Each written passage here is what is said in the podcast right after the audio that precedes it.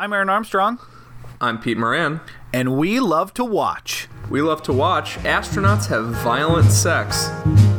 I've got you under my skin. I've got you deep in the heart of me. Uh, hi, Peter. So. Uh, hey, hey, Aaron, how you doing? I'm pretty good. That's that's nice. Yeah. Uh, this whole this whole thing seems uh, seems super weird now. Um, So like we didn't we didn't know each other at all, and it was way way more more comfortable. yeah. I mean, we definitely. this. yeah. I mean, we, we had a night out. This is actually our first time having any sort of communication since since that night, and I feel like since we didn't really talk about segments or anything else, um, why don't we just kind of uh, talk about our night like it's a segment? And we'll just we'll just to make it uh, officially a segment. We'll preface everything with you know, uh, it was it was great meeting you. Um, let's let's try to be enthusiastic when we say cut all this out, but uh, try to be enthusiastic. Be like, you know, it was great meeting you, and then you know, just talk about something that happened, and you know, that way, you know, because we did meet, we did get a chance to hang out for a few hours. Um, it was it was a thing that happened. So let's let's let's let's turn it into a segment. What do you think? Sure. Okay, now add, add a little pep in because we're gonna we're gonna this is this is for this is for everyone now, not just us. Okay, and we'll we'll we'll talk about the end uh, where the show's gonna go from here. But we we promised people species two, so you know Yeah, try to get I a little mean- try to get a little energy. You ready? Yeah, I hate to hate to disappoint all the fucking mooks that demanded a Species Two episode. Yeah. Never mind. You know what? Fuck it. I'm cut. I'm gonna cut all this out. I'll, I'll cut all this out. It's fine. It's Okay. good. Uh, so You want to? three, You want to do? Did you want to intro us to this, or yeah, do you sure, want to just yeah. sit? up? So Okay, here, three, two, one. So Peter and I are going to tell you a little bit about our night out. Uh, we're going to make a little segment out of it. This this segment's called "It Was Great Meeting You," and I'll I'll start. Uh, Peter, it was great meeting you. Uh, I'm glad that everyone drank a uh, reasonable amount of alcohol, the exact right amount, not a weird, inappropriate amount. I'm glad that everyone controlled their liquor intake. That's good because you know if you go overboard, shit can get super weird. So Yeah, I'm glad. I'm glad nothing got weird. Hey, but um, you know, it was great meeting you, Aaron. But next time, like, no, no Eskimo kisses. It's more of a thing that friends, uh, they like never do. Not like sometimes, but like ne- never. And also, thank you for teaching me. I guess I should take some blame as well, because thank you for teaching me that hugs can last less than the full length of the Perfect Strangers theme song. I, I don't know. I don't know how long that theme song was. Yeah, I mean, you cut me off Oh, pretty oh, yeah. quickly. Yeah, you were you were sing you were trying to sing it. I didn't. I, I mean, you got like half a note in. intimacy means different things for different people and i'm just we needed to figure out kind of what was going on Yeah. but yeah it was still uh, great great to meet you All your friends Great. seem to like the Eskimo. Um, uh, yeah my girlfriend loved it yeah that, that's the way the word i would use Yeah, they- Lo- they- loved they said thank you. Um, um, so th- it was great meeting you, Peter. Uh, it's it's unfortunate that all the bars were such sticklers on that no shirt, no shoes policy.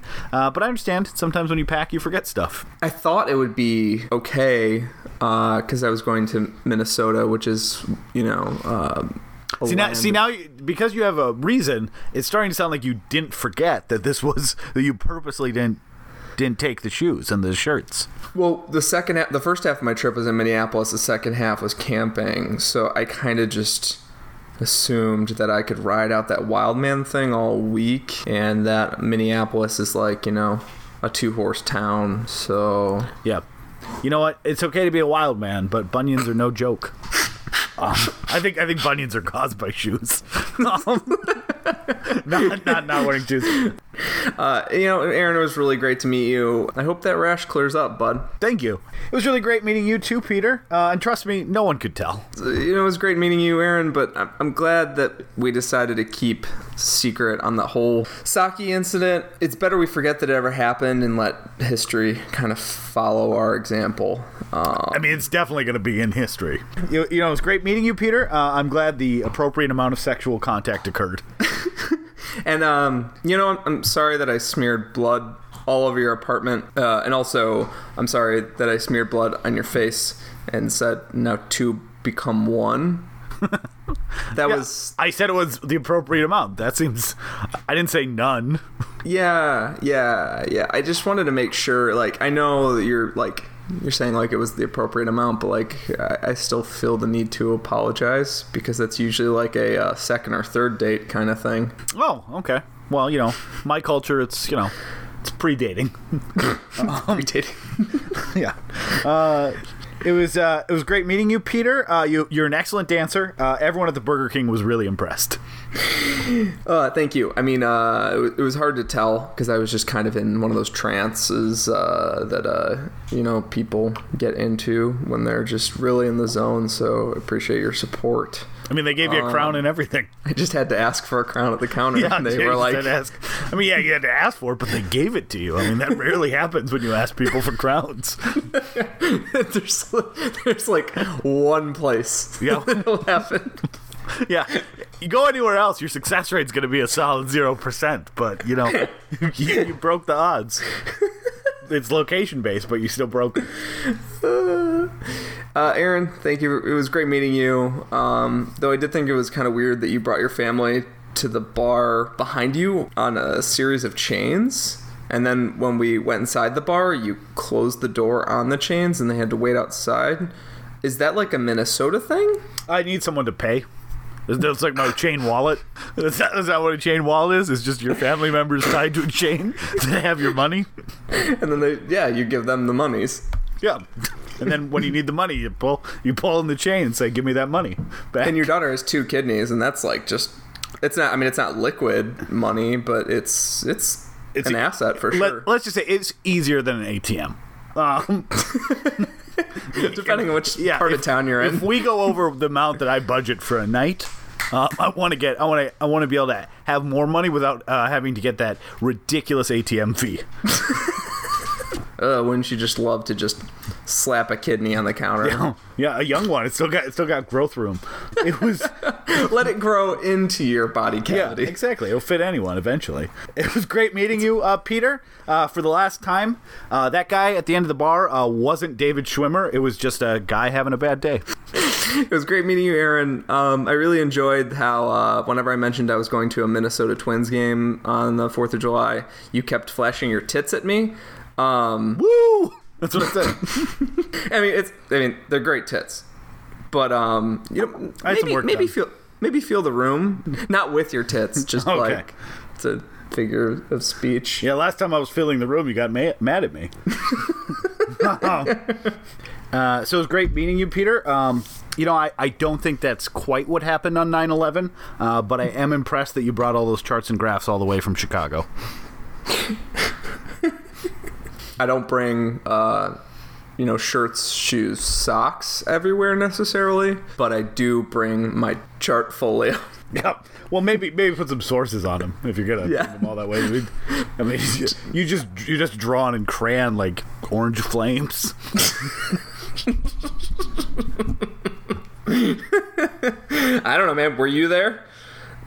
Uh, at the bar Were where you, you brought the there? graphs? Yeah, no, I was there. That's why this is what we're talking about. Aaron, it was really great to meet you. I'm sorry that I besmirched the good name of Perkins, though in retrospect, you didn't have to spit scream every item on the Perkins menu at me. Tender melt.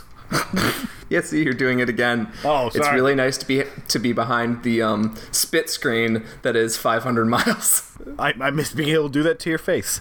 Um, so, and finally, my last thing. Uh, it was great meeting you, Peter. Uh, thank you so much for demonstrating the five finger fillet from Aliens. Uh, it was really amazing that you didn't even get close to cutting one of your fingers. Uh, too bad about your penis, though. Uh, but at least I don't have to pay that mohel now. Uh, no, or anyone ever Or anyone for penis related surgery. Any, uh, um, Aaron, it was really great to meet you. I'm sorry that I kept dry heaving at the mere sight of your presence. From the Facebook photos, I would have never guessed that you were a bag of chicken nuggets that gained sentience during a free government experiment. Long live the new flesh. Yeah, thanks. Um, you know, they have a lot of good filters on Instagram. That's most of my most of my photos take a take a few times through the filter zone. So Some people, some people turn themselves into puppy dogs or give themselves, uh, you know, like uh, Coachella headdresses of flowers. But yours is just, I just want a human face. Yep. Uh, and my family is just just me holding two other smaller but also sentient uh, chicken nuggets. Obviously smaller. Pa- Yeah, a little- a little pa- Papa, Papa Nugget bag is Yeah. uh, it's got to reign supreme. Yeah. Don't even. T- I never told you about my uh, my background where the toxic waste fell on those McDonald's plastic toys from the early '90s. Oh no, The I, chicken nugget family. it's a deep cut.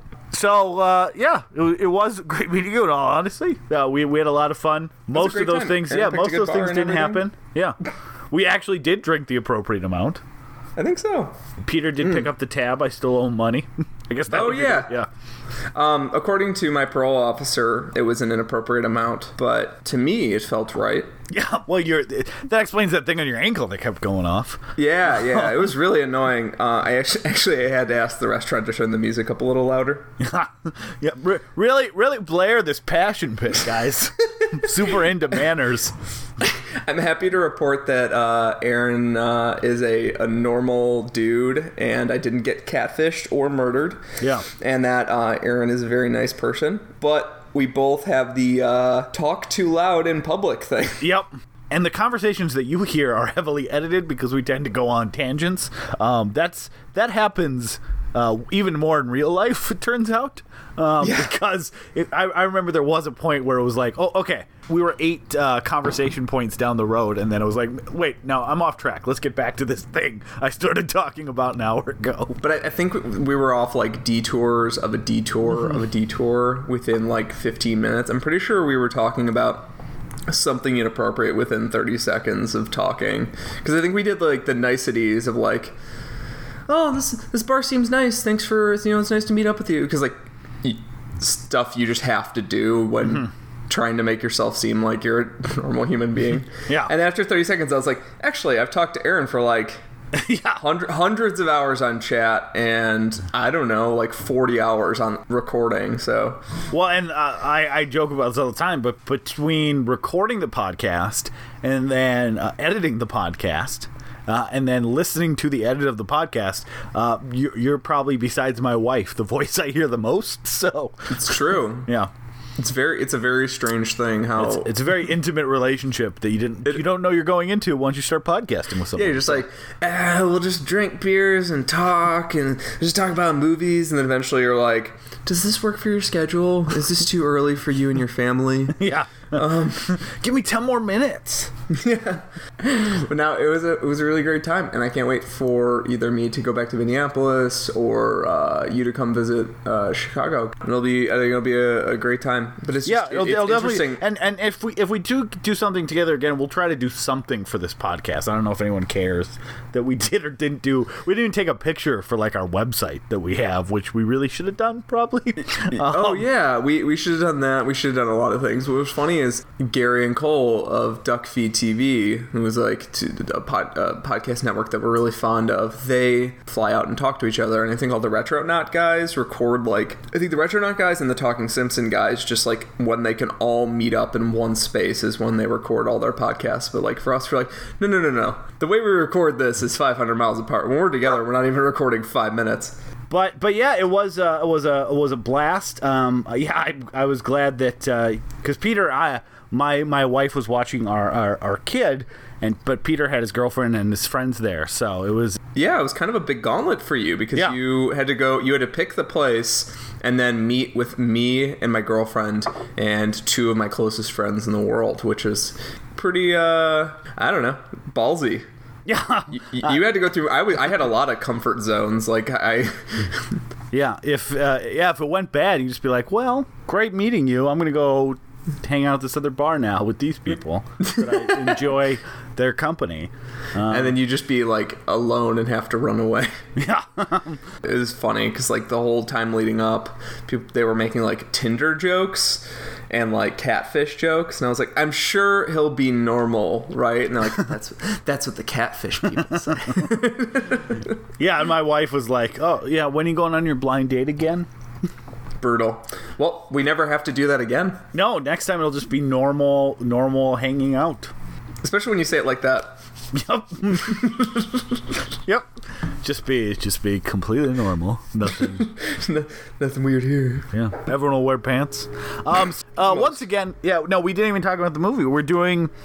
We're doing Species 2. Do you want to start talking about Species 2? I'd love to start talking about Species 2, Aaron.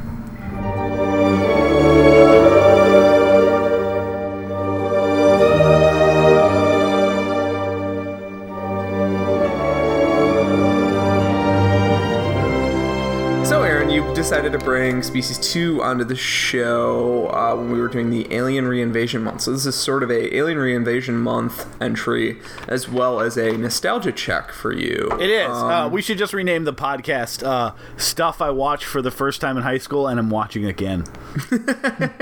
The podcast has pretty much just been a veiled excuse for me to watch shit that I used to love um, so far, so I don't see that changing. Yeah. Um, astronaut becomes a sex predator, tries to have sex, uh, gets murdered by people.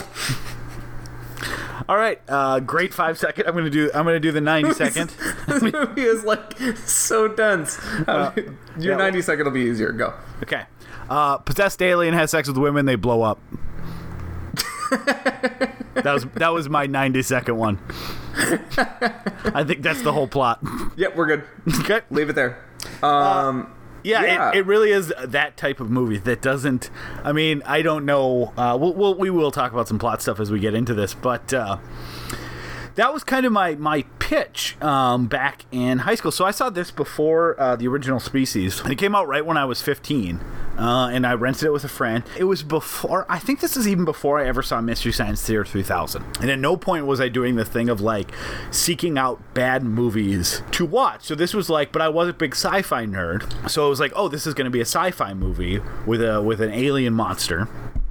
And so I think I think this can honestly be the first thing I can think of that was both a terrible movie, but something I like. I enjoyed every bit of it because it is, it is, it is so bad and so poorly done on every level.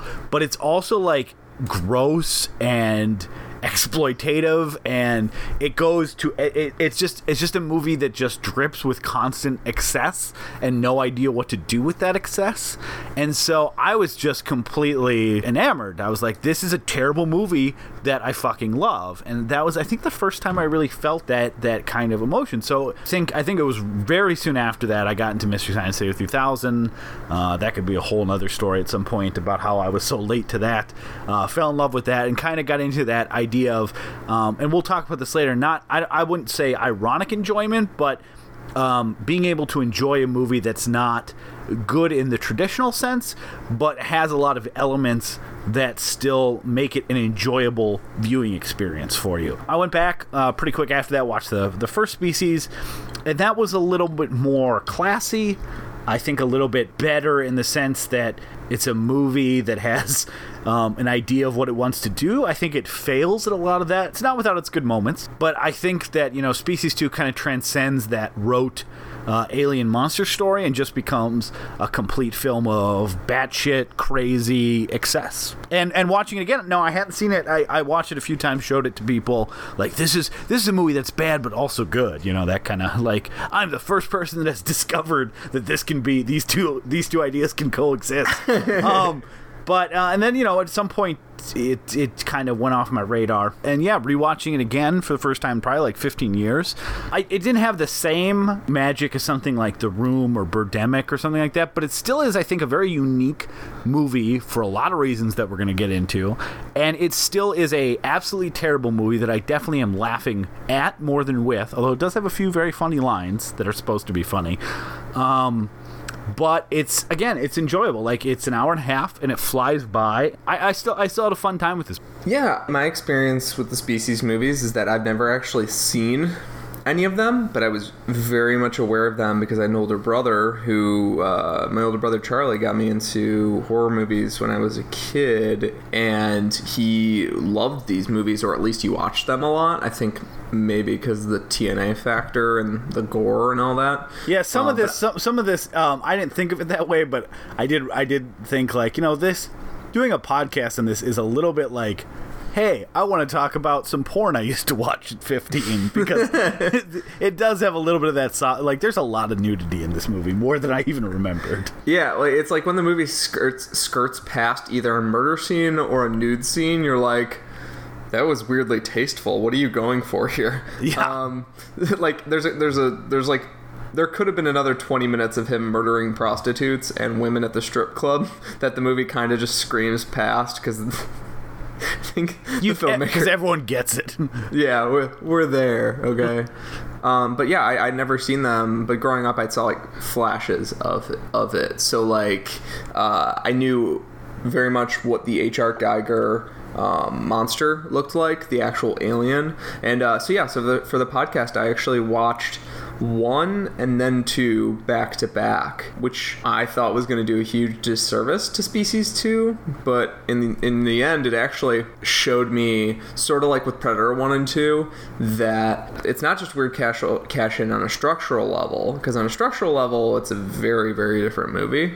And I appreciated a lot of the changes, both structural and stylistically. Aesthetically, it feels like a very different movie. Um, like you said, the first one is way classier. This one feels like a, almost like a sci-fi movie that if Sci-Fi Channel uh, could get away with more tits and ass. Well, and, if, and it feels like a one that they gave a thirty-five million dollar budget to, which is sixty million dollars. Yeah, The- yeah, yeah, That's the budget fuck- shows and then it doesn't. nuts. Yeah, Yeah, the budget shows and then it doesn't show. Like they use stock footage in certain sequences, and then they show you creature effects that are way, way more complicated and way more stunning than anything in the first movie. Oh yeah.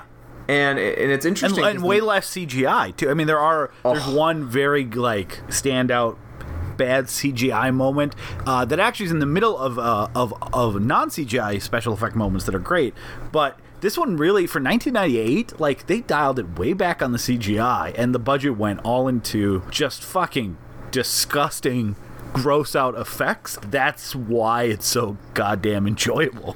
Yeah, this movie reminds me a lot of, and it feels more like the first one was was classy. Uh, it retrospectively, this one feels like a movie that veered into its campiness, but it also like I hate to say it, but like I don't know if I necessarily like it more than the first one, but I hate to say it, but it's like in many ways a more competent movie than the first one in terms of how scenes are laid out as a overall movie, it is way more incompetent. It makes almost no sense on a plot level. Yeah. But how scenes are shot are it like is way more technically proficient. It's way more efficient. The framing in a lot of the scenes is actually a lot tighter and a lot more focused in a way that TV directors shoot stuff. It- there are shots that look straight out of like you know like a X Files or something. Actually, not X Files because X Files was rather aesthetically pleasing. Let's say like. A, a higher budgeted sci-fi movie. What was that one Jerry O'Connell show that people like? Sliders? it looks like Like sliders. sliders. I've never uh, seen sliders. That was the I've only other one that came to mind. I think Sliders was one of those things that I was watching like The Stand or something on uh, Sci-Fi Channel when I was a kid, and then all and then they would like have these enormously huge commercial breaks, and in these enormously huge commercial breaks, they were having like five minute bits to tell me to watch Sliders, and I was like, I don't want to watch this show. Take me back to this boring Stephen King religious parable. yeah. Um, and I so I actually I I rewatched the first one too. Um, and I think I think if I was to and I hadn't seen that in a long time either. And I think if I was to like sum up both the movies, I would say the first one is a much better idea and a premise that's done poorly, and I think the second one is a terrible idea and a premise done well. If that makes sense. Yeah, I think the first movie uh, is kind of in an now that we have movies. So let's let, let's sort of place this movie in terms of subgenre. So wider genre, it's it's a, uh, a horror sci-fi movie. It's got H.R. Giger effects. It's sort of positioning itself as sort of an alien movie, where it's uh, outwardly just a slasher movie with some some elements to it, but under the skin, oh man, I just made a pun. Oh fuck yeah. Um, You celebrated an accidental pun in the last episode. You get one per month. like you can make accidental puns, but you don't get to celebrate them. but uh, so uh, under the skin, uh, it's it's trying to make some sort of clumsy comment on sexuality, and yeah, and an alien makes a more elegant, I guess, uh, comp- comment on sexuality. So they're sort of under these this this broader domain of. Uh, sci-fi horror movies that want to ta- talk about gender issues uh, obliquely, and the subgenre is like under the skin thriller where uh, an alien comes to Earth that looks like humans and uses its sexuality to like uh, act as a succubus to draw in men and take something from them, either uh, their just their life, just for the pleasure of it, or you know their life essence. In the case of life force, in under the skin, I don't know what it's literally doing. Just T- their T- skin. TBD. Yeah. Just their skin for experiments. If you place it within that subgenre of sexy aliens come to Earth, Species 1 feels kind of awkwardly positioned between the sort of beautiful minimalism and classiness uh, that is under the skin and the um, campiness of like a life force or a Species 2 or. Um, I was I was saying another one that's like sort of fits in is Earth Girls Are Easy. They don't actually murder anybody, but they're sexy male aliens that come to Earth and seduce Geena Davis. That you made that movie sound as unappealing as it possibly as it possibly be. why it's why would they do that to Geena Davis? It's a it's a sorry early two thousands Comedy Central staple, and for some reason I've seen it nine thousand times. Yeah, That's the only reason I felt like name dropping it. Anyways, I've never so, seen it. So I'm sort of ranting broadly, but Aaron, where do you sort of place Species One and Two uh, compared to? Um, those movies, Under the Skin and Life Well, I Force mean, I, I think I think Species One like tried to do something, and I don't, you know, and we'll probably be talking a decent amount about Species One as well because we're probably never going to do it individually on the show, and and fuck, we both just watched it, um, so, So if we do, it'll be in a long time, yeah. the first hour of that movie is pretty good and has some interesting things to say, and I actually like. Again, it's another movie in the subgenre of like men are terrifying, um, because at no point really in the first half of the movie, especially, does Sil, uh, Natasha Natasha Henstridge's character, like she's just a confused alien who is is is kind of learning what what it means to be alien and what it means to be human and just trying to like navigate the new world because she's been in a lab uh, for such a long time. It, it's not till like basically uh, she she almost gets raped. And uh, then she kills someone. Then she starts to really and and finds out that people are hunting her. That she kind of starts taking a more, uh, I think, uh, understandably negative view of humanity. But she still has a primal desire uh, to mate. So I mean, you know, it has some interesting ideas. There's only one part that really irked me about the first one, um, and in 1995, especially, I feel like it's almost. I, I kind of cringed watching these movies again, and I think I mentioned this when we were talking about watching them. That's like, man, I haven't seen these in so long, and they feel like a minefield of potential misogynistic or sexist things. And there really wasn't. There really wasn't all that much, and and some of it's the stuff that is there. A lot of time is there to mock the male characters, but but having said that, there were still a couple of those moments of like. Uh, Michael Madsen's character saying, "This is what you get for making a girl." Like it's not there to make Michael Madsen's character look stupid. It's just you know that kind of casual sexism that like, yep, she's crazy. Yeah, and it kind of ruins what could have been. I don't think that this movie could stand on the same ground as a. Uh, Repulsion stands on a really clean ground as a feminist horror movie, I think. But this movie, uh, and more so the first, could be argued as a sort of like feminist movie through a sort of oblique scope. But I think you would have a really, really tough battle to fight, and a lot of that comes from a lot of this sort of side commentary that we get from our, our heroes. Michael Madsen, who, by the way, is so sleepy in both of these movies. Like, I, he is not a. Michael Madsen is not a leading man. No. He's, he got so many No, opportunities he- to be like to be a, da- like Dad and Free Willy was like his sweet spot. yeah exactly he is he's perfect in basically Tarantino movies where he gets to play a badass with like An aloof badass. yeah aloof badass with some yeah he gets to sort of make uh, grumpy faces and uh, yeah, he, he's so sleepy in both these movies. But he makes a lot of this these sort of like outwardly sexist comments, and like the first one, I think could be defended as a sort of it could, it could go either way. I think for a feminist interpretation of it, because I think you could have it be like, okay, so this is a reversal of the fact that women feel like they're prey to men so often in, in our society. Well, and she- and men are she- so Yeah, but she's not even a prey. She, you know, I, I think I no, don't no, no. think- I'm saying it's a reversal oh, because no, she's, yeah. she's What- prey. She's she's a woman that becomes a predator, sort of like Miss 45 or Repulsion. She gets beaten down by men so much that she realizes her inner power, and obviously that inner power is through means of violence, which opens up a whole other can of worms. But she realizes her inner power, and she becomes the predator to make men her prey. Like in in a, in Species, the movie has a lot of sympathy for her right off the bat. Um, Yeah. With when she's Mich- uh, Michelle Williams, basically she gets attacked by a creepy hobo, and then she murders the creepy hobo because I don't know he's got rape chuckles. I don't know how to describe it.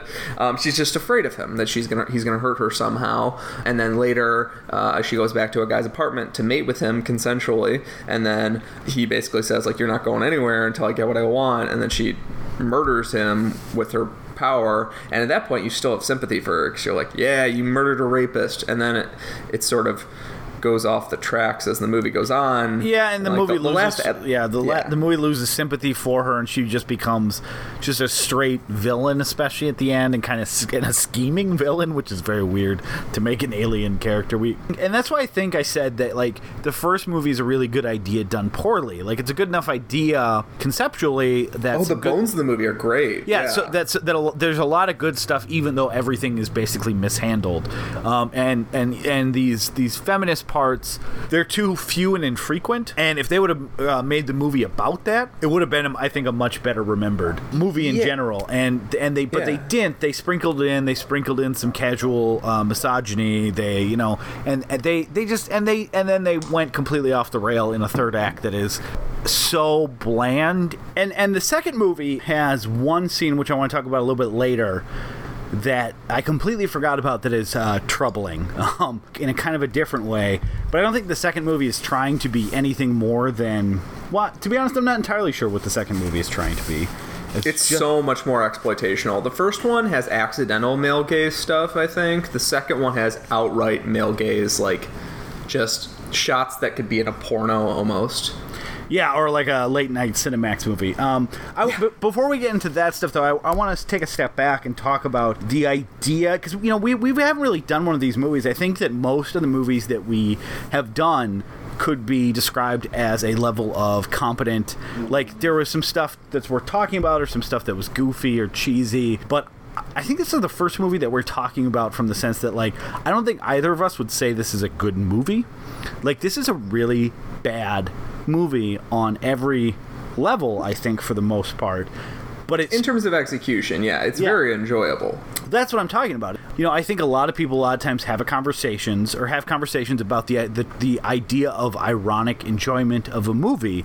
We don't believe in that concept. Like if you're ironically enjoying something or like hate watching that you're really like not enjoying it. This and other movies of that are that have this level of incompetence but are enjoyable to watch. Like I don't see any difference between the enjoyment I get from this or something that more objectively a better movie from dialogue to acting to anything else. I'm probably going to be laughing at this movie a lot as we talk about it, but I really do like this movie. And I, I don't really feel bad about laughing at it because it's a it's a big budget picture. It's 35 million. I'm not I'm not laughing at someone's like, you know, uh, personal artistic vision and going ha ha ha. This is a really stupid movie with a lot of stupid decisions, but I've probably seen it 15 20 times because it's it's fun. It's just not fun for the necessarily the reason that probably the creator um, intended. This movie is so it's hilarious that this movie got this budget, which is like 60 million dollars in 1998, which is huge. I mean 35 million, 60 60 million today the fact that they thought to release this to theaters, the fact that they thought like this was worth doing, and the fact that after everyone hated it, the director of this movie thought that the reason that people hated it was because they didn't follow up on the uh, the, the the fact that the rat from so at the end of the first one, uh, the alien DNA gets into a rat and he turns into a mutant rat and kills another rat. And the director of Species Two thought that the reason that people didn't like the movie was because everyone was really wondering what was going to happen with that rat and he didn't follow up on it. That is fucking hilarious. That that I don't know who. First of all, who who was like it's 1995. Who was like God, can't wait to see what they do with that rat. Like that's a terrible ending. First of all, to that movie. The whole last third of the first movie Yeah. is is garbage. Uh, that just speaks to how misguided the second movie is. Yeah. yeah, and I think that the campiness of it can lead to a lot of just yeah ironic bullshit reactions to the movie and i really that's one thing that we don't want the podcast to become because we're going to take a lot of movies that people consider bad and just sort of like hand wave away to the garbage pile. The way I react to these sort of things where you're like, oh, well, yeah, it's a bad movie, but you know, I'm, I'm ironically enjoying it, is that I'm like, oh, so you're just enjoying it because you feel like you're better than the movie. It comes from a place of elitism, which I think is a really shitty way to engage with art in general. Yeah. And, and I think like another, uh, another lesson that you might learn from that on the flip side is that maybe technical proficiency or the classical definitions of what is good don't matter as much as you might think. Something being cheesy or campy is not necessarily a slag if it gels with the whole. Like your your concept of, of what is a, a good movie can be remarkably conservative. And I wouldn't say that this is a good movie. I'd say it's a very poorly executed movie that gains a lot of its its joys from how unpredictably insane it is. I'd say Life Force is actually a well executed movie that feels like it was made by a madman. Yeah. I say that this movie is a shoddily executed movie, at best competently executed movie that feels like nine different movies stitched together uh, in a way that doesn't always charm, but is always entertaining. Yeah, and I've seen this movie more than fucking Citizen Kane and Casablanca combined. Like, that's, you know, uh, those are objectively better movies.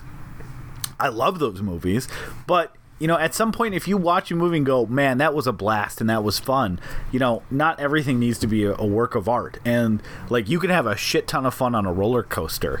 And uh, Yeah. not go, not go. Oh my gosh, a genius made that. That way, that one loop de looped. Like that's that's the same type of enjoyment I I get from this, and it's it's at the end of the day, if I if I walk out of a movie or stop a movie and go, that was a fucking blast. That's why movies exist for the most part. They're supposed to be uh, fun experiences. They're supposed to, or unique experiences. They don't necessarily have to all follow uh, sort of conventions of how films should be made. And, and and this movie, I think, was a fun one to bring on because it's it's going to be challenging. I've already sort of struggled with it. It's going to be challenging to talk about why I enjoyed it. When I sold people on this movie, I never said you need to watch this. This is so stupid. It was you need to watch this. This is crazy, or this is a blast. And I think that there is a difference between those two. Some of what makes it that much fun is how poorly conceived some of the ideas and characterizations are. But if I ever met anyone involved with this movie, I would thank them because they they this movie brought joy to my life and not ironic joy. I think that one way that we react to it with laughing is because films are primarily a form of communication, right? All media kind of works as a form of communication, whether it's communicating broad ideas or small ideas. When any form of communication breaks the rules of how we've generally accepted those rules are, our reaction is to laugh because it just comes across like nonsense. If it's just like little misunderstandings of how film works, like the happening, there's just like little miscalculations in the happening that happen in every single scene, and you're just like, it feels like someone who never saw a movie but read about them in textbooks. like, that can be very funny because you're like, oh, it's just slightly skewed off from what a good movie would be. Like, the happening is very interesting on that front. let's be extremely excessive with everything, even if it doesn't make sense. Let's just take everything to 11. Um, and I think that does, you know, you, not to belabor the metaphor, but you mentioned the laughing. Like, people laugh on roller coasters too, because laughing is also something you do when you're having an extreme level of fun. Uh, Yeah. It's not, no one, no one's laughing on a roller coaster because they're like, this is hilarious.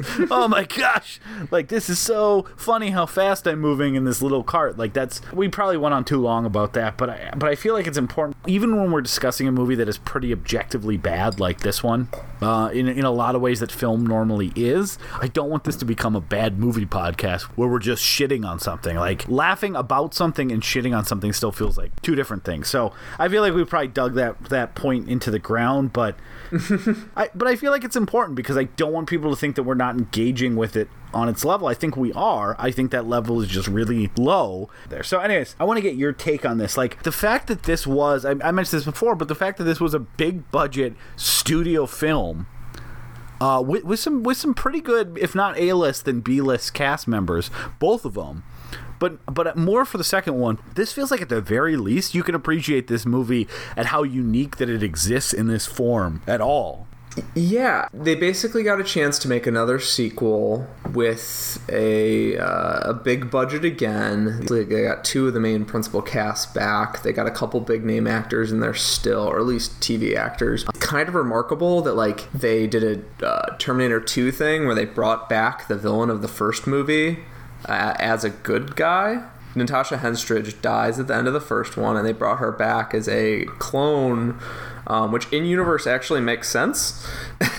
uh, which is like one of the, one of the few things that make sense. Yeah, I mean, unlike in like a Better Tomorrow and a Better Tomorrow Two, when they're like when Chow Yun Fat became a huge star between the two movies, so they had to bring him back for two, despite the fact that he gets gunned down mercilessly in the first movie, and they bring him back as his cousin. I'm like, that's that is nonsense. In this, it's like, well, they made the first one in a lab, they can make another one with different methods. Well, they they even they even talk about how in the first one that they had two other uh, viable human embryos that they froze. You know, in theory, that they they they probably didn't mean it like that in the first one, but th- that's one of the few connecting lines between the first and the second one is that yeah there was this clone sitting around and everyone was aware of it from the first movie. The the part the connecting tissue that doesn't work is everything else. And the the main one I want to talk about there is uh, like I think the first one's um, idea of how the alien invasion worked is super fucking interesting. Uh, it's not always executed great but this idea that the aliens sent a capsule first and the first thing they sent is basically a formula that gives them unlimited energy. The government's keeping it under wraps, but it's basically like, holy shit, what a bunch of friendly aliens. And then the second capsule is just instructions on combining DNA to make, you know, a more peaceful civilization. And then it turns out to be this human virus that is, I mean, again, the, the logistics for how it's going to wipe out um, the human race uh, on any level isn't great but especially how easy it kind of ultimately ends up being to, to kill it.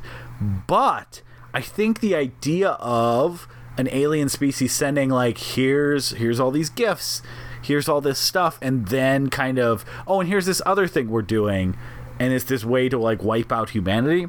I think that's very interesting. It's probably it's probably a ripoff of something the Twilight Zone did, but it, it still felt like, oh, that's a cool way to take this. The second one is just there's black goo on Mars? Yeah, I didn't understand that at all because I think in the first movie, like I said, the bones of the first movie really work. They have these sort of really interesting sci-fi ideas that the aliens are sort of communicating in this way and giving us instructions to our own destruction. Then uh, the movie sort of goes from there to show how you know human incompetence led from A to B to C, sort of like a Twilight Zone episode, like classic sci-fi. The second one is just like incident upon incident with very little connective tissue. You're like, oh well, I guess these test tubes were in space and they escaped from the space pod, and then they infect these astronauts, but not all the astronauts, but the third astronaut still passed out despite the fact that the alien couldn't infect him. Yeah, and why why does the blood crawl around and create weird uh, alien monster appendages? Because because somebody was really into the thing. Yeah, exactly. Um, I, think, the, I think that the, what's interesting they have about two. this They have two thing scenes. They have that There's one, lo- and then Yeah. they have oh no three because they a lot of have yeah. There, there's actually yeah. There's three. Uh, before we get too far though, I do have to say. Uh, do you do you want to form uh, a heavy metal band so that our first album can be called "Instructions for Our Own Destruction"? I just like I, I'm gonna learn to play instruments just because that's too good. I don't know where you came up with that, Peter, but if someone doesn't like- release an album called Instructions for Our Own Destruction in the next year, I'm going to be wildly disappointed.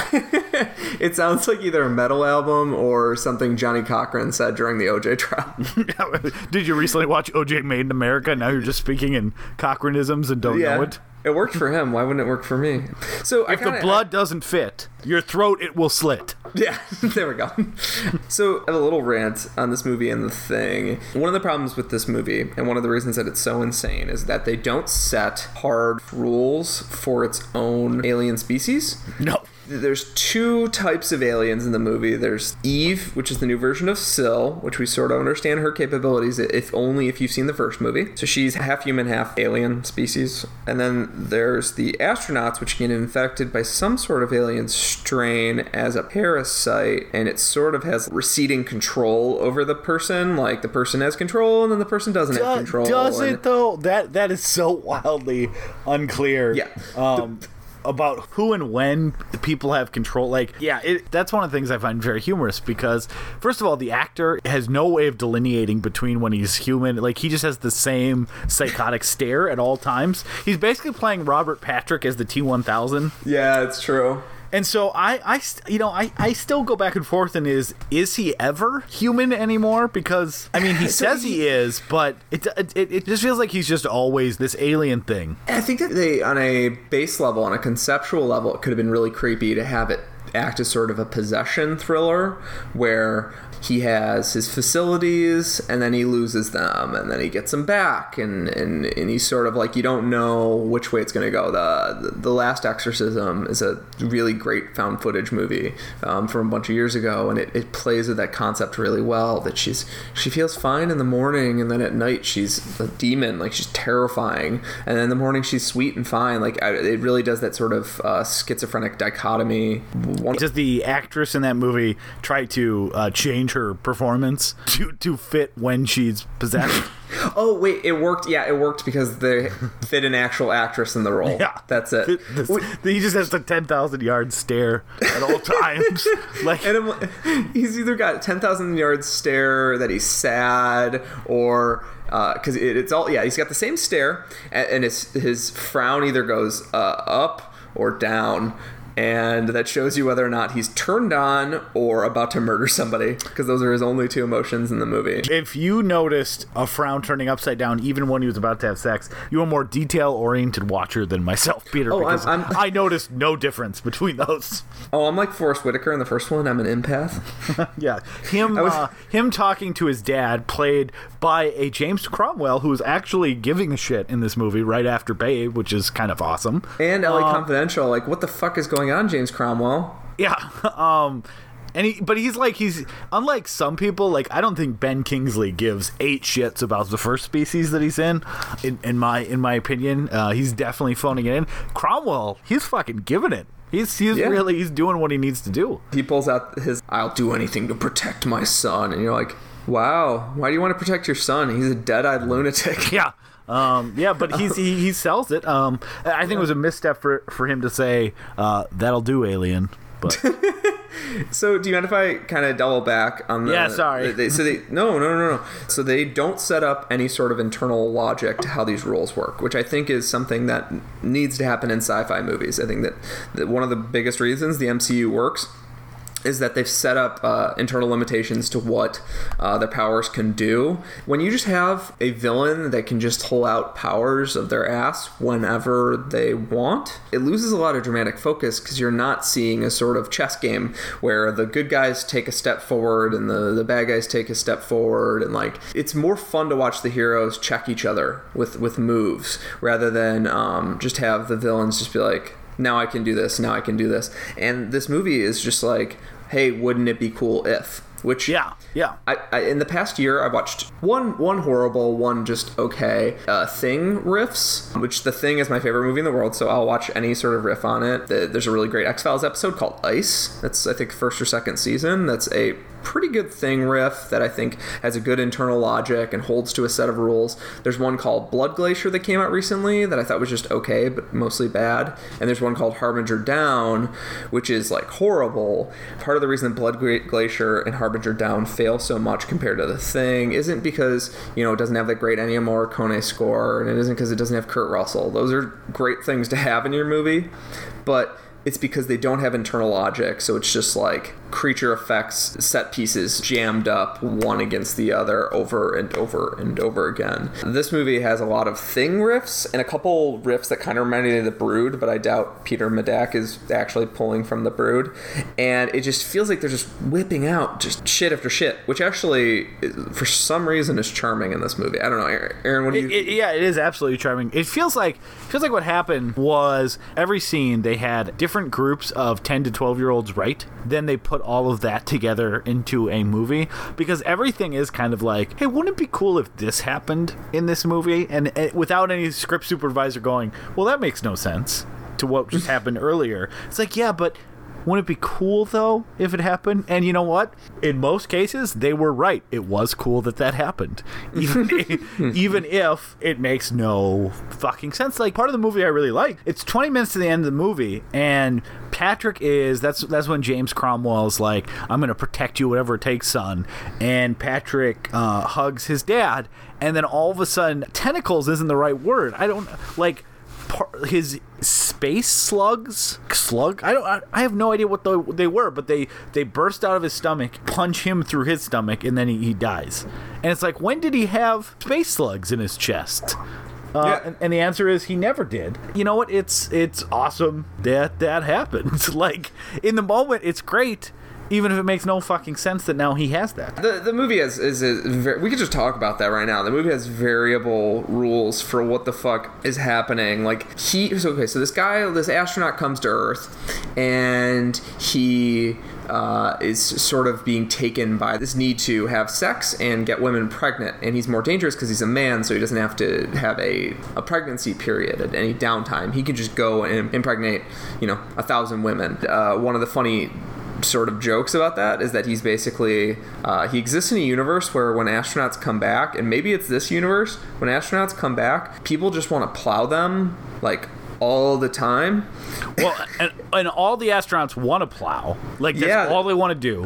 Um, There's three astronauts, also, and the woman's like, "I gotta wait ten days," and it's like, it's only a sex quarantine. The next night, they're at that fucking dinner in the honor of the astronauts after they get home. But the doctor only is like, "Yeah, no, it's fine. Go around, be be around everyone immediately. You just got back from Mars. Just don't have sex with anyone because yeah, I, I'm assuming that you stuck your dick somewhere into the red planet, um, and we don't want we want to give that ten days. And the doctor's a sleazy fucking. This movie's so goddamn horny.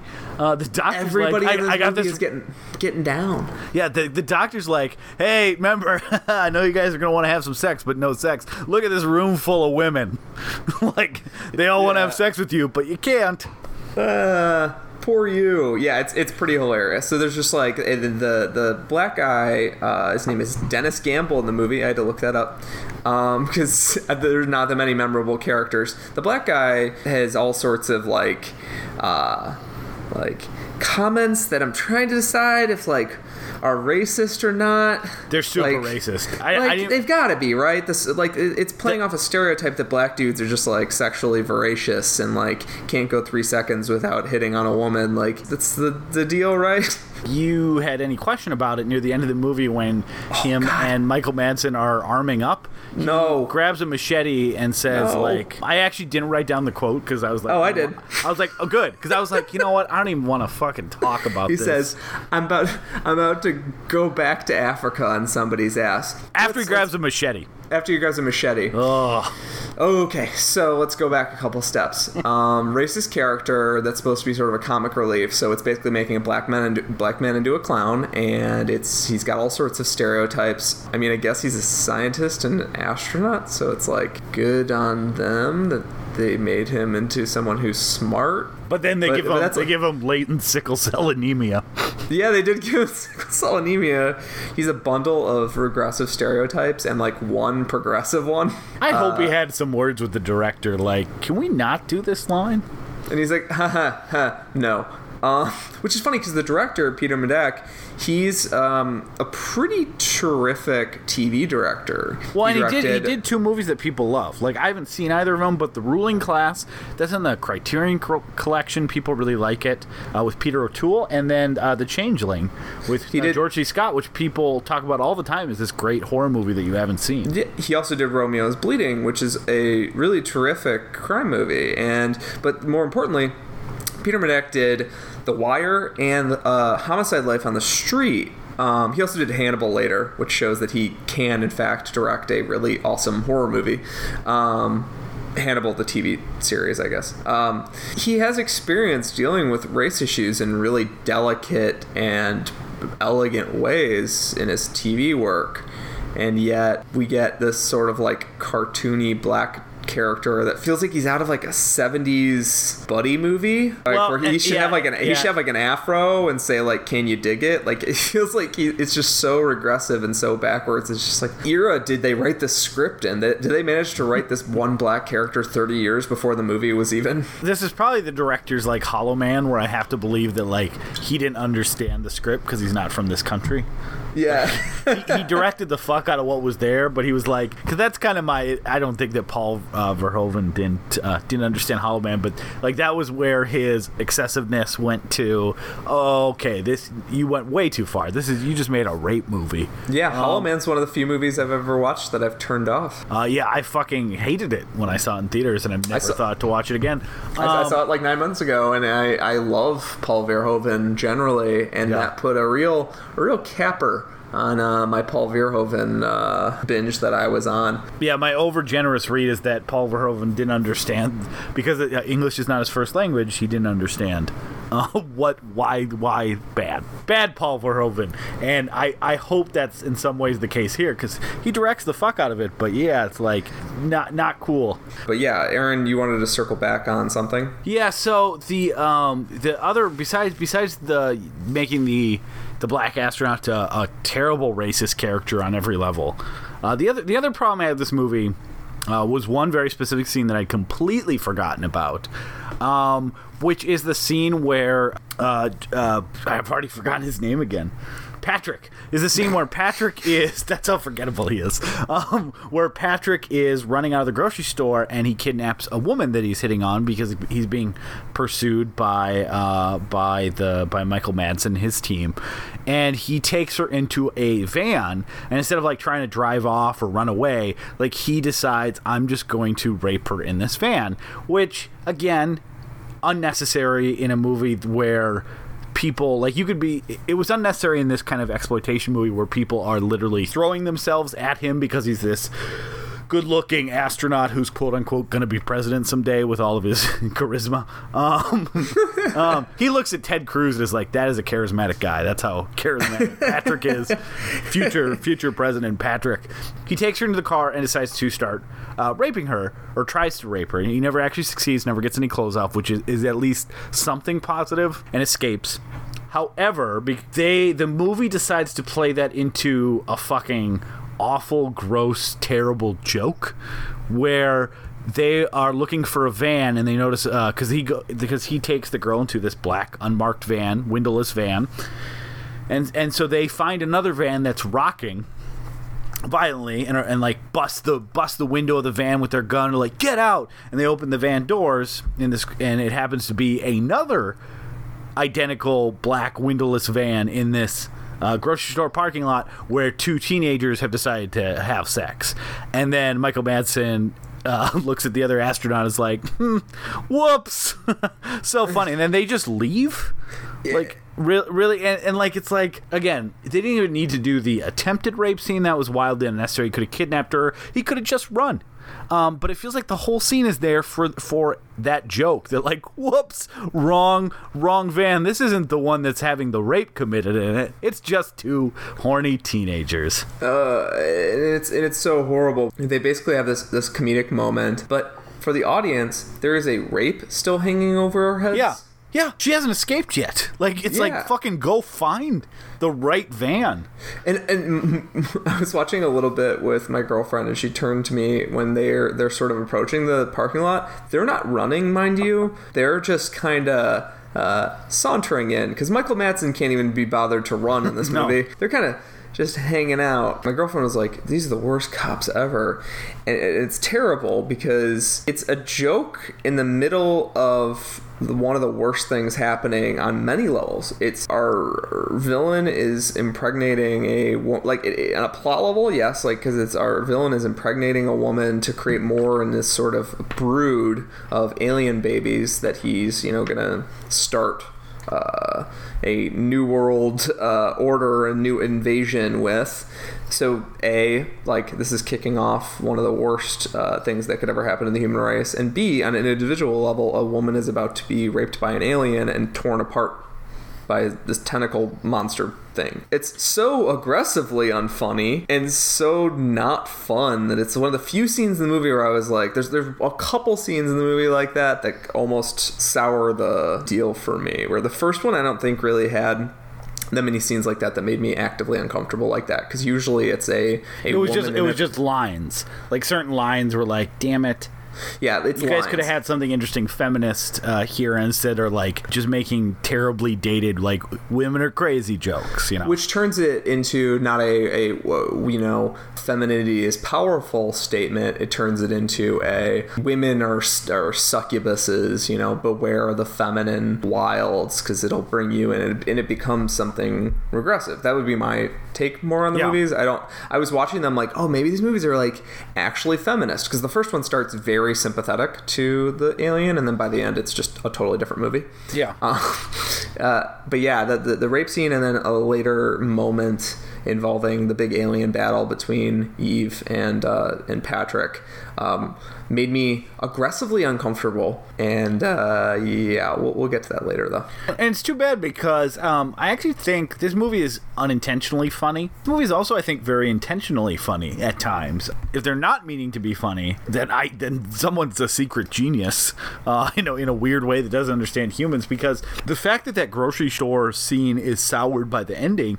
Like I think that's one of the funny scenes in the movie because the, he's he meets this girl and he's signing. They're tracking him through because Eve has a psychic connection now to Patrick. They're tracking him in this grocery store because uh, Eve can see what they're doing. And so the first thing Patrick does when he gets in the grocery store is he's trying to find a girl, but he, he meets uh, this this woman and he signs her box of space flakes.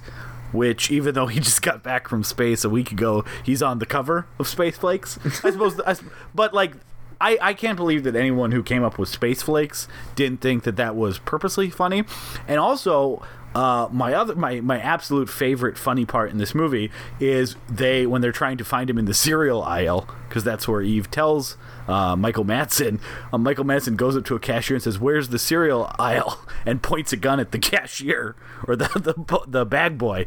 And goes, "Where's the fucking cereal aisle?" Like that. That's like, and then and then lowers his gun slowly at him, which is which is very funny. And there's a lot of funny lines that, if they're supposed to be serious, they failed. But I don't believe for a second that a line like "Spare us the alien rights agenda, put her in the cyclotron" is meant to be serious. Oh, I love that line. And I also think that the movie has little moments where it is trying to comment about how on the male gaze. I th- the first time we see Eve in this movie, they're experimenting different like acidic poisons on her. She's in like this. She's basically naked. You don't see any um, some nudity, but she's like in this seatbelt that kind of covers all of her all of her naughty bits. Um, that's the first time you see Eve, and then they throw a bunch of like acid on her and there's all these men watching and she gets all these welts all over her body which is like your first kind of exposure to any sort of like uh, naked flesh in this movie and it's all gross and bubbly. All these men and these generals who are like clapping and applauding that, that she has all these gross and that that almost feels like me like in a in a smarter movie and maybe that's what they were going for and just failed but it kind of feels like that is a comment like on that how gross it is that these men are just kind of watching and like has her in this cage basically have her dressed in this weird outfit that that she's basically naked and vulnerable. And you think I'm off base on on whether some of this stuff was intentionally funny or trying to make bigger intentional points? There were little hints at a broader satire that could have happened, but a lot of the like a lot of the jokes are just like face level cheesy bad '90s jokes, pop culture references, sort of bad jokes. Like uh, Eve escapes from the facility late in the movie, and uh, someone says, "How does she know how to drive?" And the scientist says. Her favorite show is The Dukes of Hazzard, which is like approaching a joke. It's just so there's a lot of jokes like that in the movie. I mostly remember the jokes like that where you're like, this is supposed to be like a face level, just like haha joke. Um, But, but even the reference to the X Files almost feels like because at one point they're talking about like how the aliens DNA could have affected people, and they're like, and the the general is like, this isn't the the X Files, damn it, and yeah, the whole general I- is yeah. I feel like that is a smarter joke because if it's not, I again I don't know how you they couldn't be self aware because the, it starts with aliens infecting people through black oil. Like the which is exactly what happened in the fucking X Files. It's this. It's almost the exact same looking uh, black substance that is then imparting alien DNA. So I think this movie, for the most part, has a bunch of unself-aware, terrible attempts at humor. But there are these little moments that is like if if that isn't self-aware, if the if the don't give me the alien rights agenda, put her in the cyclotron isn't self aware. Or if the fact that the first time you basically see any hint of nudity, it's gross men clapping at a girl with a woman or a woman with like welts all over her body. Like, I don't know. I get the suspicion that there's that that that there's there's something there's something more self aware than I ever gave it credit for before. Um, I disagree. I disagree overall because I feel like there are little. I think, but I do think that there are little, hint, little hints of what you're talking about. Like there was a subversive movie in there somewhere. Yeah. Where like the general is so broadly painted, like he's a big fat dude that barely fits into his his uh you know uh, admiral uniform or whatever, um, with it just covered in medals. He barely fits into that uniform. He's got this dumb buzz cut. He's like a very purposefully one note character that just like wants to visit violence and pain on everybody. He's got a scar, like a battle scar across one of his eyes. Like he is so patently evil from the first moment we meet him, which is the the the welts scene. And so like I feel like yeah, there's little hints that he like he's a hint that there might have been something more subversive, like more RoboCop level going on but so many of the straight ahead jokes don't feel like there's any winking to it and Yeah, I don't yeah. know if they're and I don't know if they're yeah there's there's there's some satiric stuff in there but I just don't I, I just don't think there's enough of it to make an argument Oh, I agree 100%. The movie as a whole does not possess that.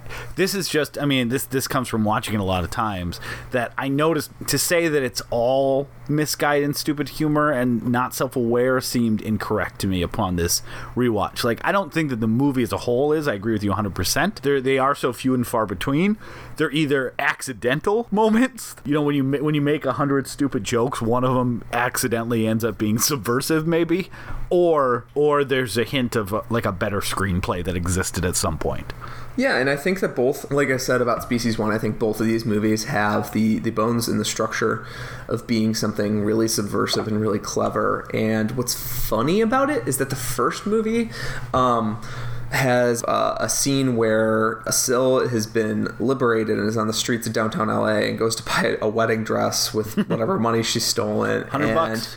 yeah, it hints at um, what could have been a very different movie, which is basically a alien comes to town and is like a fish out of water comedy. And I almost feel like these movies would have been better either as a RoboCop level straight faced satire or fish out of water comedy about an evil alien on the loose.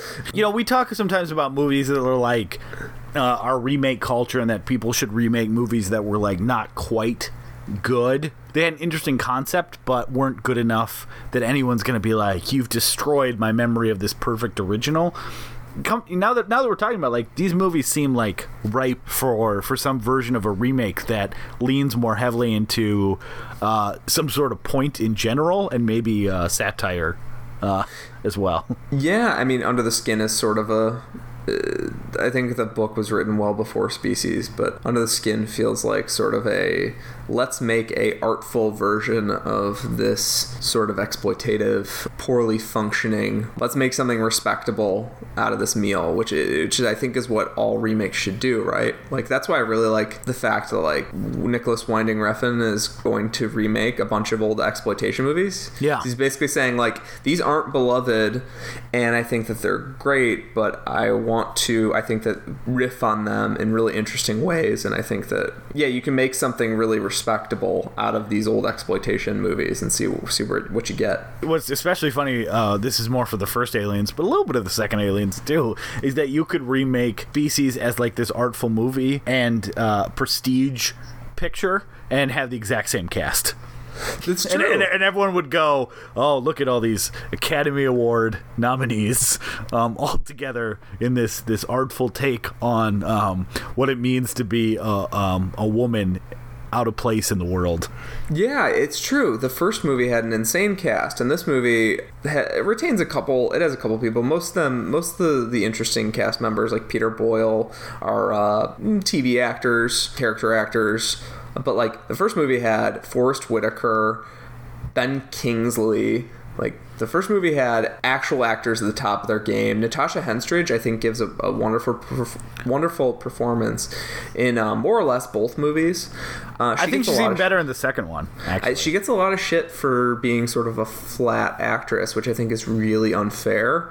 In this movie and the first one, she's got a really great ability to modulate when she's trying to be like, you know, sort of a cold alien. She's really great at it. She just basically turns on, you know, model Natasha.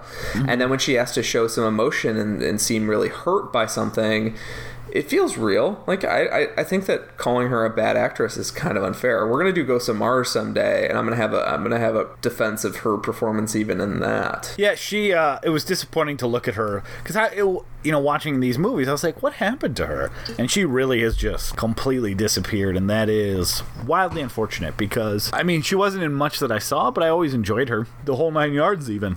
I hope she's at least happily drinking wine on a beach somewhere. Like I hope she's not like trying to get back into acting and not it not happening. Yeah, I think she's done a couple TV things. It's one of those. One of those like you were so big for ten years, but then you turn thirty, and Hollywood is a piece of garbage. Yeah, Um, exactly. She's oh, she all she can really do then is like she can maybe be on one of the like NCIS teams. Like Yeah. that's the only place for aging women, and, and that's one of the reasons I do I don't totally hate CSI and NCIS is it feels like they sometimes have a place for like aging women. you know, not to not to dramatically change subjects, but Please as long do. as we as long as we as long as we talked about Peter Boyle, I do want to mention this. Um, I was going to save this for like a stray scene thing, but he came up. So I saw Species Two before Species One. If you had done the same thing, Peter Boyle and the General really seemed like they were in that first movie. and Oh, the fact- yeah. and when I watched the first one, I'm like, where the fuck are these guys? Because Peter Boyle is like set up as like this. Uh, now, and, and I wonder again if they were supposed to be surviving cast members from the first movie. Like the general was Ben Kingsley's character, and uh, who you know maybe Peter Boyle is Forest Whitaker's character. Um, I can't even remember if he survived that movie, and I just watched it two days ago. Um, but uh, maybe that's what it was supposed to be, and they switched them.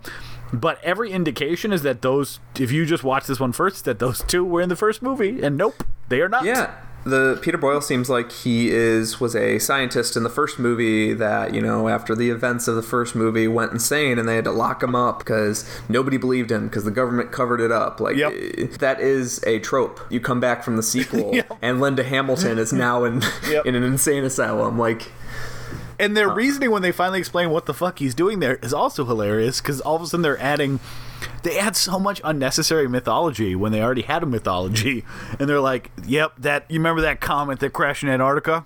We found alien fossils, and that's why they locked me up." It's like, what? Why did they lock you up for that? Like, what does that have to do with anything? And the general, I forget the actor and the character's name, but he heavily implies to Michael Madsen that he got he lost his eye and got the scar from the alien, and he wasn't in that movie.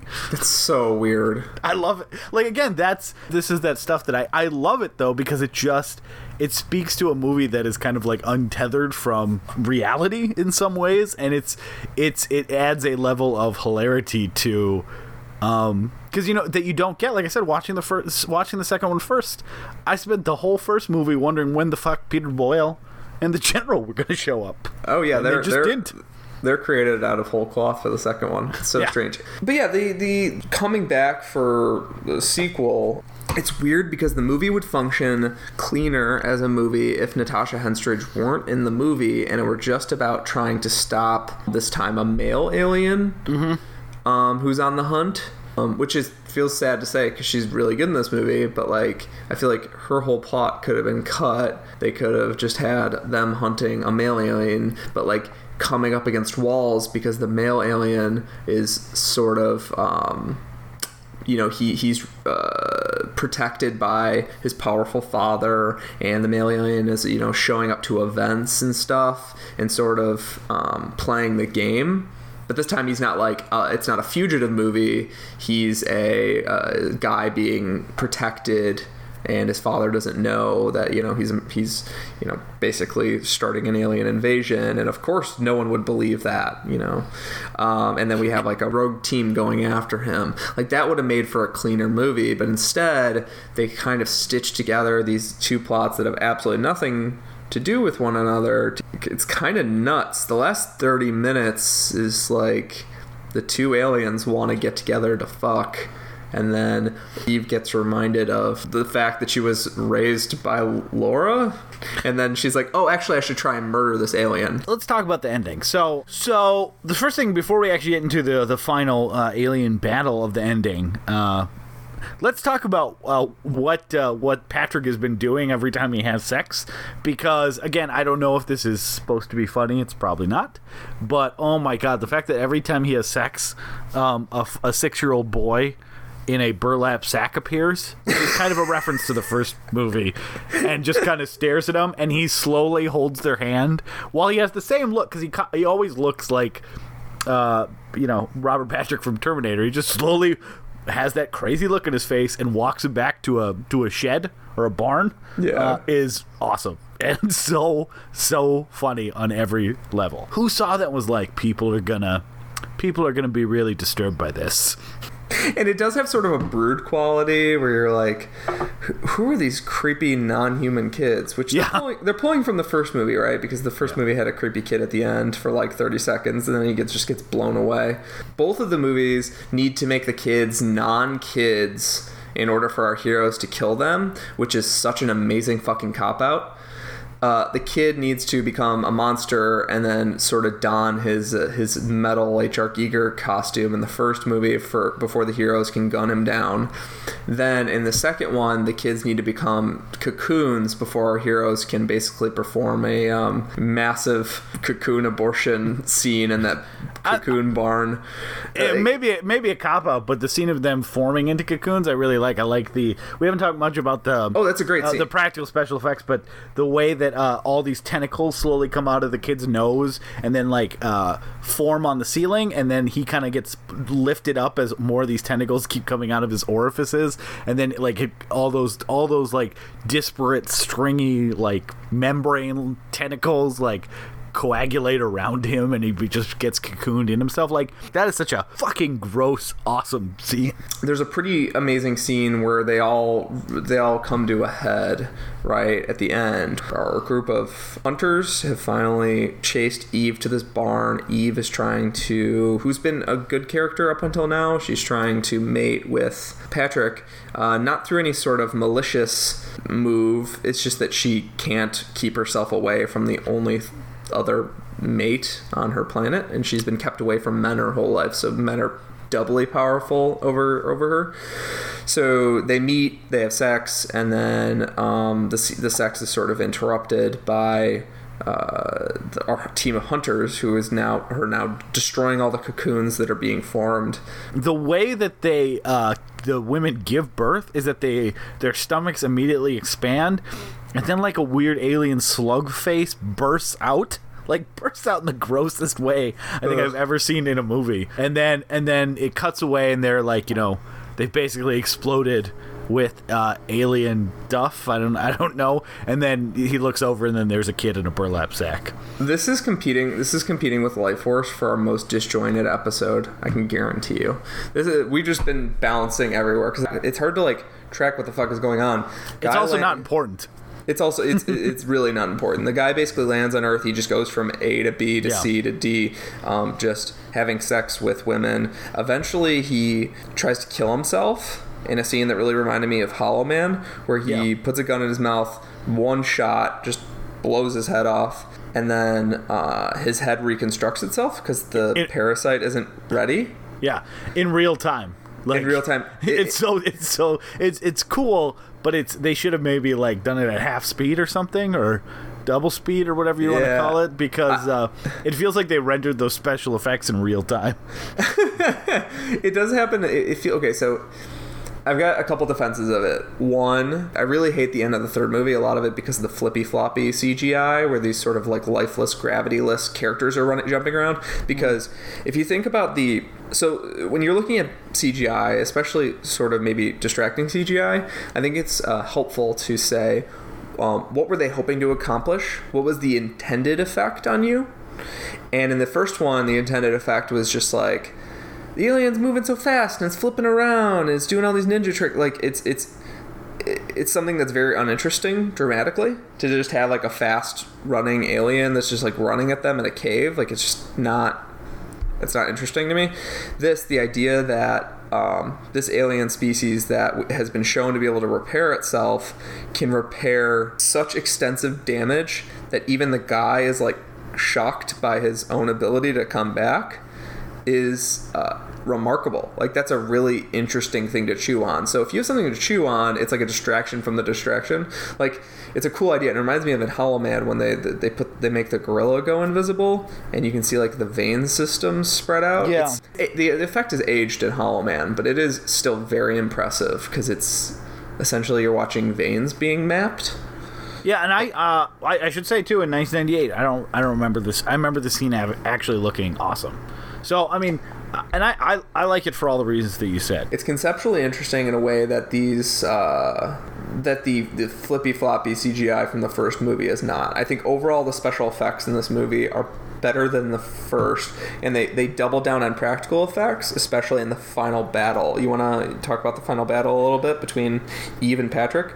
I mean, we're saying we're going to, but there's no guarantee because we keep saying it, and then we, we go back. Um, which again, I think very much fits fits the movie, so I'm fine with that. But so for all our listeners out there, we're gonna try to talk about the final battle. Yeah, well, maybe we'll get there. I have no idea. Maybe maybe we will. We won't even talk about the ending. Maybe we'll do that. So it kind of reminds me of Masters of the Universe. You want to talk about that for 30 minutes? I, I don't know. Let's talk about Flash Gordon, and then transition into Masters of the Universe. So, so you mentioned you have problems with the ending, and you also mentioned that you think that Eve is going just to have sex with Patrick, and then kind of changes her mind partway through and remembers huma- her humanity. I always took it, including on this watch.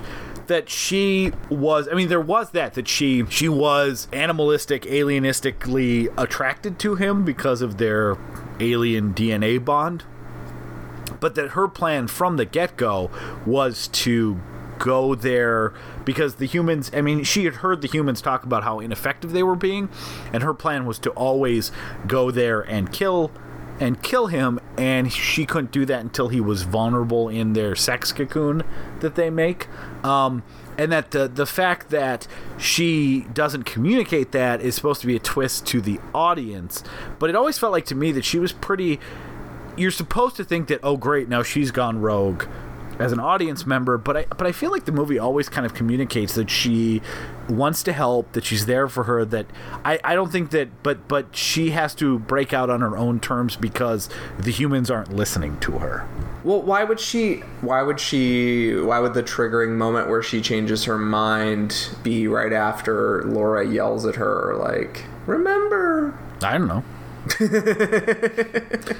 I, I think it just makes more sense to have like uh, Eve. This time, Eve is more struggling with her her humanity, and May-. I, I, I guess maybe I just feel it's shittier to the character because I do. Th- one thing I think they do a better job in this movie is that, you know, Eve isn't this out of control monster that gives in. Like that's kind of the, my problems with, and I think both of our problems with the second half half of the first species. After setting up some interesting concepts, they just kind of turn her into a like maniacal, conniving monster, which is unfortunate. And I I feel like if they and if they if they just did that in this one too, where she's also completely gives into her animalistic side, even if she does come out of it in a way that still does. I, I think that's I think it's shittier to the character, I guess, a little bit. So maybe maybe that's why I'm um, I'm thinking about it that way. Even if um, you're right, you did just lawyer me a little bit, and I don't have a good explanation for that. But um, I don't know. I, I like it better the way that I think it happened.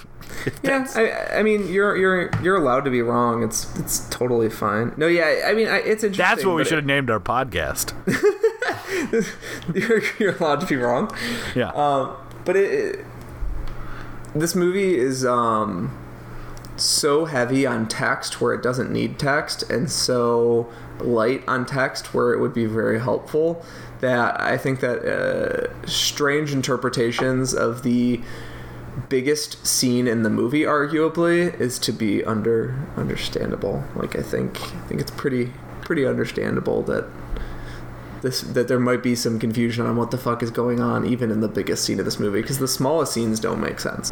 The blood glass basically tips over in that one lab's that one a scientist lab and he he goes over and touches the blood like he's never seen blood before and then um, the blood crawls into a wall and i don't know turns a rat into a species. Like i don't know what the fuck is going on. I don't know what the fuck is going on in that scene at all on a literal level. That would have been good to have like a little bit more um, visual textual information but there's there's just nothing nothing there. So yeah in the end basically eve revolts against patrick her partner. Maybe it's a praying mantis thing where she's like i got what i needed from you and now i'm gonna murder you. And uh, i actually think that this finale tops the first one. Yeah on every level the effects are better the core team isn't as muddied whereas in the first movie it's like Lit- literally care. in the first one. Yeah, Forest Whitaker. By the end of the first movie, I'm like, wait, what? Who are like the the movie keeps bringing up Forest Whitaker's abilities, and you're like, what is this like pseudoscience mumbo jumbo bullshit that they keep bringing up that he can do? And then like, it, then there's this like fake CGI fire, and these two fake yeah. CGI uh, species creatures jumping at each other, and these just like horrible CGI effects, and it's just like leads to this really ersatz quality, and then the movie ends with this shot of this rat getting infected. That's just like, who gives a fuck? Like, it, the movie Fan turned me- favorite. Fan favorite rat. fat fa- according to Peter Medak, fan favorite rat, and it, it, it's interesting to me because the the new one has this like I think has a much better finale, but it has a lot of unearned moments in the finale. The, I th- I really like the creepy Patrick monster. Oh yeah, uh, I was gonna say that. That that is, you know, I kind of. This is really unfair to H.R. Giger, but I feel like, um, I feel like he really always phoned in Sil slash Eve's monster design. Like, Oh my it- God. it's it's it's really not good. Even At though they plaster H.R. Giger, and you know what's funny though now because I always thought that I'm like this is this is pretty bad. Like this is just, uh, and I was reading today, doing research, Peter, uh, that apparently he was very unhappy with the final design because he had designed um, all these different forms based on uh, her cocooning and changing into different aliens. And in the first movie, they just decided to cut them all out and use one of the forms that wasn't even finished. So H.R. Giger actually was upset with um, the design, and rightfully so, because they definitely kept uh, plastering his name and referencing that this is just like Aliens, guys, and it's a piece of garbage. Yeah, it is. And my girlfriend was just like laughing at the TV. Just like, of course her nipples are tentacles. Like it's the dumbest. It's basically like Matt Gorley's impression of H.R. Yeah, Giger. that's- that's what I was gonna say, He- like- he- he's like, You put penises on everything. Yeah. Even nipples can be penises. like it's so just lazy. It's just a lazy version of his work. Whereas like the, the Alien movies, as they got on. I think, elegantly interpreted his monster designs from the Yep. first movie. Uh, Yeah. I think that the queen in Alien Resurrection is really great looking. Um, I think that conceptually the baby Plug. from the fourth one wor- works well, but is you know visually kind of troubling, but is way better looking than the um, than Eve ever looked, the original form of Eve. Yeah, but Patrick, I mean, it's it's a weird design, and then it splits in two, and he suddenly has two heads. Like, it's a really good design. It reminds me of a Bloodborne boss. Yeah. It's got this sort of sinewy quality. It's it's very beast-like. It has a gravity to it. I don't think that they used very much CGI for it. I think a lot of it is No. practical effects and wire work. Yeah. Um, maybe some miniatures. The only thing I don't like about it is there's a extremely uncomfortable moment when it chokes Eve to death with its Yeah. like, tentacle cock, and it's like it's really miscalculated because it's gooey, vaguely pornographic. It's just like not. The way it's shot too is like a weird, framed almost like a porno shot where she's just getting like choked by this like tentacle thing, and it, it's too on the nose and it's too sexually violent against a character that we're supposed to be rooting for. Like, it's not it's not fun. It's fun to watch these two monsters with different sort of capabilities duke it out. It's not fun to watch one of them get um, orally raped to death. Yeah, that is the worst part, and, I, and, and the rest of it I really do like. Um, I was extremely uncomfortable with that. That was the second moment I referenced earlier that I was like, okay, this movie just You know- stepped over a line. and, and that's kind of like I think the if you were to use one word to describe this movie, it's excess. And I think that's one of the problems with excess is that it's it's great that this movie doubles down on everything. Like it's like let's be super gross. Um, most movies have um, have one scene where people are naked. Just you know, every other scene someone's naked.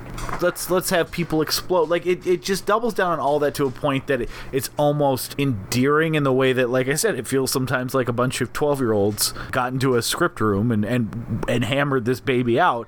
And that's it's sort of funny that that that that how far they consistently go.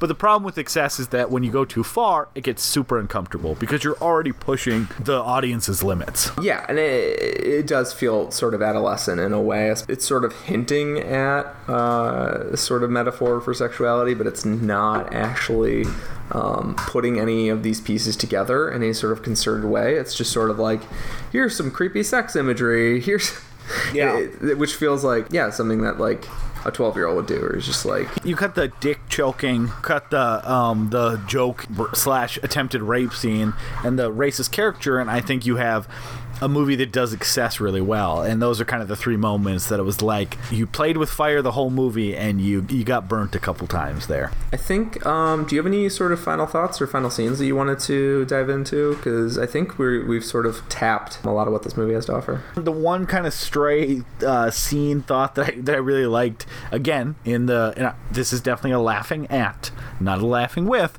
But um, they start the movie with a address from the president, who is Richard Belzer, and then late, which is funny, uh, just the fact that Richard Belzer is the president. I, I think the script supervisor of this movie was in a drunken haze because later on uh, they're in uh, James Cromwell's office and he plays a U.S. senator. And he has a picture of the president and it's Bill Clinton. Either you should have put Richard Belzer up on that wall. That was like the first five minutes felt like it was yeah like the dude was just like shithoused and writing a different movie because like Richard Belzer thing happened right after the the Colonel gets introduced and just Yep. like oh so this is a satire of the first movie that's awesome because it's always kind of cool when a sequel comes out that's sort of like making fun of previous entries Yeah, like like Gremlins 2 or in some ways Babe Pig in the City uh, are two good examples of that. And yeah, I thought that too because the the, news the, the newscaster another in bad or crazy movies i decided my favorite thing is any local newscast because the newscaster who this is right before richard belzer stuff uh, as, as the president uh, right before that is a newscaster who is like ready to kill himself after this. He is talking about it's nice to know people can still do good things in a world that's this terrible. And then like he cuts away and is, and is like there's crime murder people dying in the streets but we've landed on mars and that they can't take that away from us. It's like jesus christ. These like massively depressed local news anchors that just like don't really know how to comprehend all the horrible shit happening around them. It's just like later in the movie, there's a guy who's like, "There's a serial killer on the loose," and he just sounds kind of like bored by it. Like he lives in a universe where this just happens all the time. Like Yeah, I love that. It's it's trying to communicate a tone or something to the audience, but it just is. It's so weird and on the nose that uh, that it really comes off. news anchors are so easily fumbleable in these movies. Like the, Well, and, and in real life, there's Yeah, a reason that there's whole there's there's probably like thousands of hours on YouTube of local news anchors not keeping it together when they should. Um, God. The the only other thing I'll mention is that uh, so the first the first one we've mentioned a ton of times has a terrible psych out where now that rat's coming for us. we couldn't stop the alien, I guess, because the sequel's going to be all about mutant rats.